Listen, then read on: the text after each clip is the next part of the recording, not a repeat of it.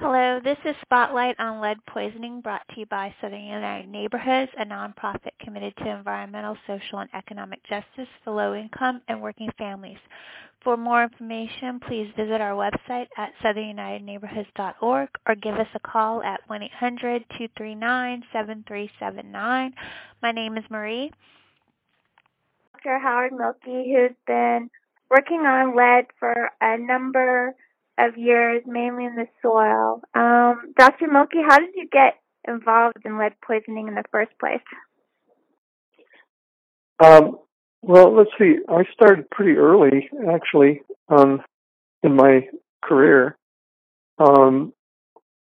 studying urban gardens in the city of Baltimore, and came in the course of doing the study with the U.S. Department of Agriculture.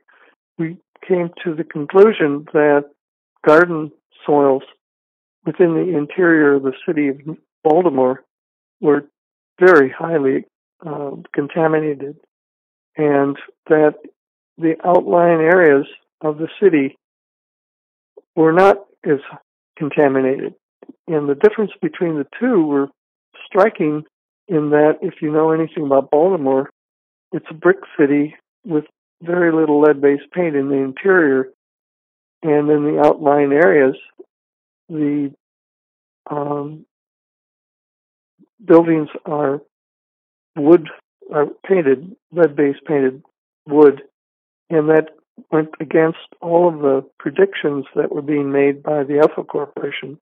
They kept saying that it was paint alone that was causing problems in soil, and that their product, tetraethyl lead, had no bearing whatsoever on the amount of lead in soil.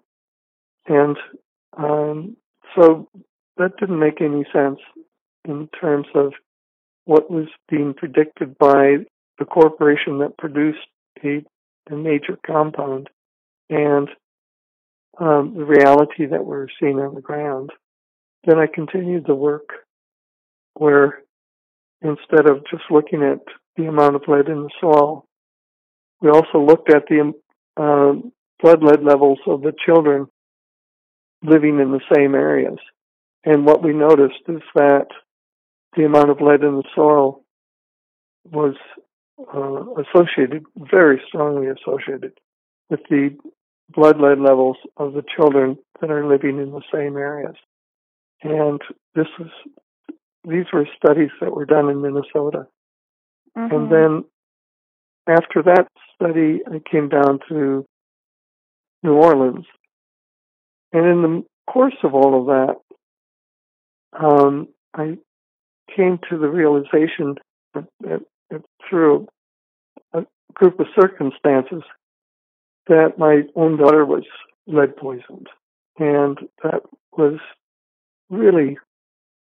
I already had done a lot of work on the topic, so I spent a lot of time trying to figure out what on earth she was getting exposed to. And I came to the conclusion that she was at a daycare center, which was immaculately cleaned on the inside, but she was released to a play area outside where the soil lead was extremely high. And I thought that, once again, the association between the amount of lead in soil and children's blood lead pointed to the idea that soil lead was a very potent way in which exposure was taking place. And so that experience was one that resulted actually in taking up the issue with the legislature of the state of Minnesota. And the legislature looked at everything that had been learned and said, well, we have to ban lead in gasoline. But that turned out to be illegal. And so what happened is the legislature then petitioned Congress to ban lead in gasoline. And I was invited to give a presentation to the Senate on the topic. And against all odds, I had no reason to expect that we'd be able to make a case. On the Senate hearing, they concluded that they needed to ban lead and gasoline. That was in 1984. So 1986, January 1st, 1986, was actually the major date in which there was a very rapid reduction in the amount of lead in gasoline, and that had an outcome which we learned, of course, later on, that as soon as you took lead out of gasoline, there was reduction of lead in children's blood lead. And that continues even to this day, because once you took lead out of gasoline, you also stopped the dust flow onto the soil. And if you stop the dust flow on the soil start actually becoming cleaner over time. And that's really encouraging, but the levels are still too high within parts of the city. The interior of the city is still too contaminated. And we keep seeing the same association year after year of the amount of lead in the soil as it relates to blood lead of children. And that's continuing, but the exposures are much lower now. And it's just remarkable that your work led to the ban on lead and gasoline, because I think it had one of the most lasting effects on lead poisoning and helping, reduce lead poisoning. Well, I appreciate that recognition, and I'm particularly interested, of course, in that the children and are doing much better now than they were back in the 70s and 80s when I was paying attention to the issue. And it's a different world. I mean, I hope that the children of today are going to have the mental acuity to realize the issues that have been accumulating within our society and find ways to deal with it. And in some ways, there's some lessons in the epidemic that we have right now. The epidemic that we have right now is an epidemic that is showing that if you change commerce, and we've had a huge change in commerce, and the kind of activities that we're taking as people, we also are seeing improvements in the environment. Water's cleaner, air's cleaner. It can be seen from satellite, and it gives us an indication of how severe our economic system has been in terms of the environment. We have to find a way to unravel that, and that's something that our current and future generations must grapple with. Yeah, so there's many chronic health issues that are associated with lead exposure, right? Many, yes. What are some of them specifically? Well, specifically, I mean, the one that is usually talked about a lot is the neurotoxicity, the brain damage that's done by lead exposure for a child especially. And the brain damage especially hits the prefrontal cortex, and that is the part of the brain that is involved in impulse control. And if you have problems with impulse control, When children have problems with impulse control, they are running into learning disabilities and behavioral problems. So that's the one that's usually talked about. But in addition to that, there's an impact of lead exposure on blood pressure. And blood pressure relates to heart disease and to kidney disorders. And those are really part of the problem that we are seeing, that patients that are coming in with chronic diseases and are hit by COVID-19 are the same people who are having a high death rate. And the population that's unfortunately has been very highly exposed to lead is the African-American population, often the African-American population that is living closer to the interior of the city where the high lead levels are in the environment. So it's a very complex group of issues that have come together to create a high death rate for the African-American population. And that's what we're seeing here in New Orleans, right? Is a very high death rate among African Americans in the city. Right, here, and it's being seen in other places as well. New Orleans may have a little higher lead levels in the environment in the interior, partly because it's a small and confined city. So a lot of traffic has been focused through the interior of the city over many years. And that has resulted in, for example, I-10 corridor in the interior of the city is very highly contaminated. And that is a result of many decades of the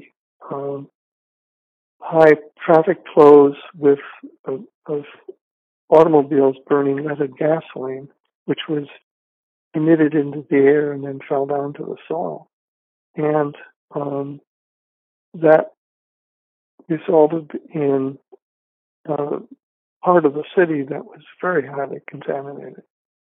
And those are the parts of the city that we have high violence rates. We have very difficult time learning problems among the youngest in that part of the city, and in later life, chronic diseases that result in high death rates. Yeah, because I think it was Robert Wood Johnson Foundation that came out with a map of average Asia deaths for the city and the Treme area by the I-10 corridor. Those people died at a much earlier age than the rest of the city.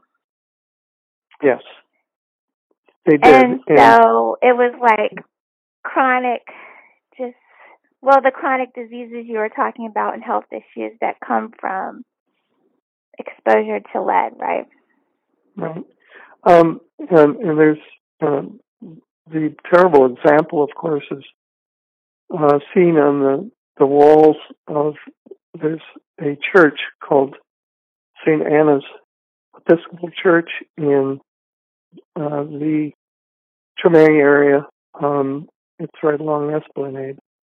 And they have a record of the number of homicides in the community, and it's just outrageously high.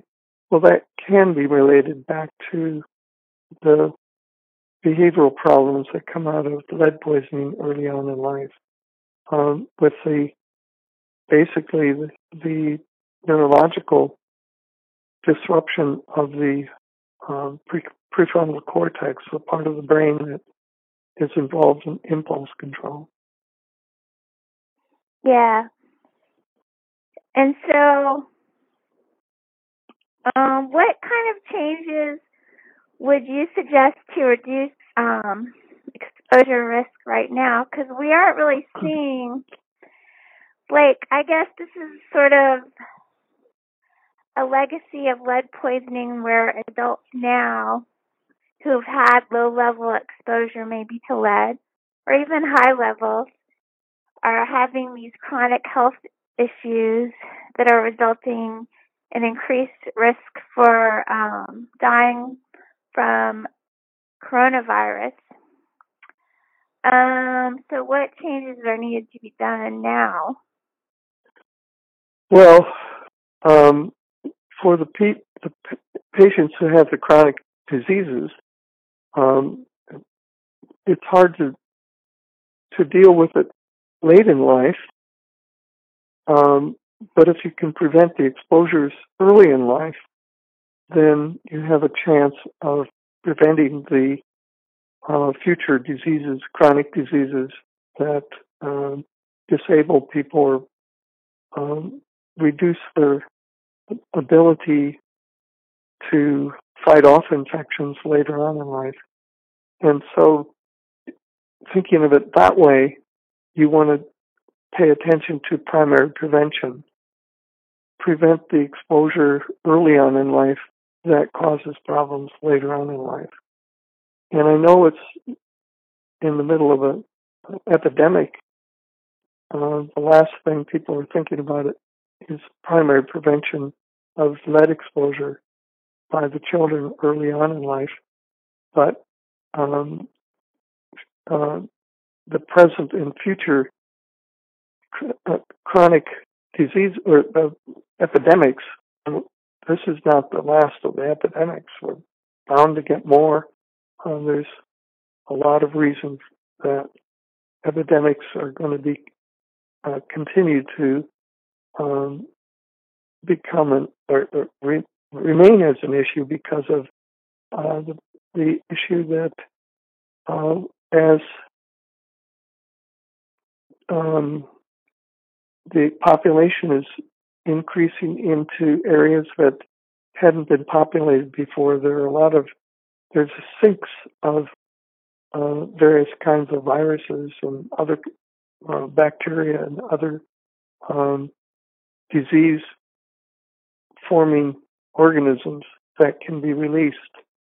And this is, it was illustrated by COVID-19 in that wild animals were in the market and apparently they passed from the wild animal into humans in the marketplace. I mean, that's the story that we hear right now. It's more complicated than that, but fundamentally, disease reservoirs are available. Well, we have to figure out how to improve our health and public health system to do primary prevention, especially with the very youngest, and put emphasis on primary prevention at a very young age and fetal development even, so that there is less exposures to substances like lead early on in life.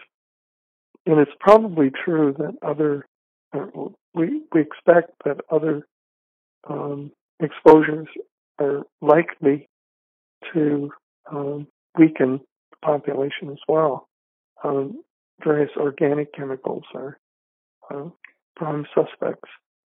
Yeah, because they were saying there was a lot of articles recently that came out that Louisiana had a high maternal death rate compared to other areas. Yes. And you would link in that to lead poisoning as well, right? To lead poisoning or possibly some other environmental exposures that are taking place. Flame retardants are notorious for causing some issues, genetic damage, and epigenetic damages that have a lifelong and chronic exposure issue that is related to them. So, yeah, you're right. And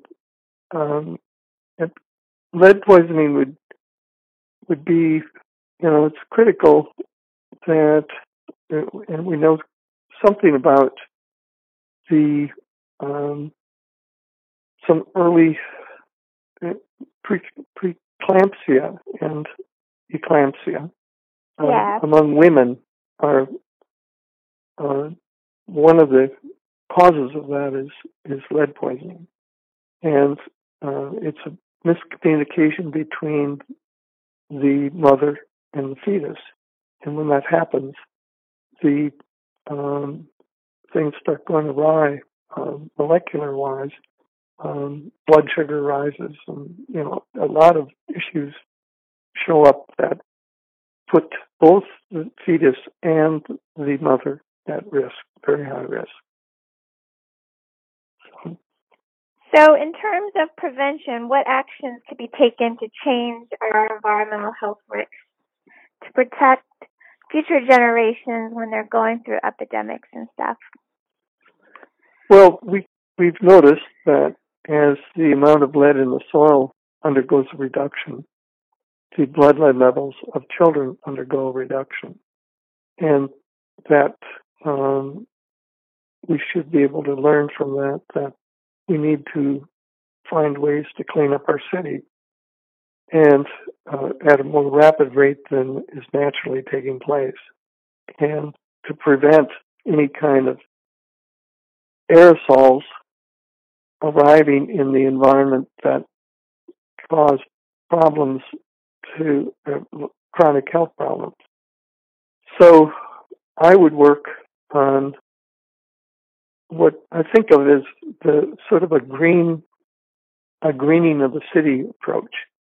That is bringing in plants and cleaner soil and doing plantings along boulevards and public spaces, as well as trying to find ways to improve the environment of the private spaces where children are playing in their yards.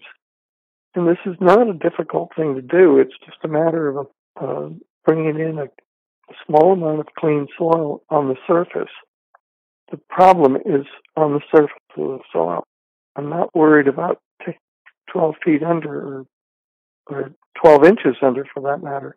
I'm worried about the very surface that children are being exposed to, because it's the surface soils that are resuspended into the air during windy conditions, droughty and windy conditions. And if there's lead-contaminated soil, then lead will be back in the air. And inhalation is a very important route of exposure, because the particles go into the lungs and directly into the bloodstream. Then there's hand-to-mouth activity, which would be ingestion, goes through the intestinal tract. And then there's tracking that takes place, where the soil from outside gets tracked into the interior. And if you don't take your shoes off at the door, then you're tracking in contaminated soil. So a reduction of the amount of contaminated soil on the surface would prevent all of that from taking place. Mm-hmm. Inhalation, ingestion, and tracking. And so it would cut major exposure, routes of exposure. So that, you know, that's one thing, greening of the city, improving the environment. And it's not that expensive, right? No, it's not that expensive. It's very practical and inexpensive. It's just a matter of landscaping taking place.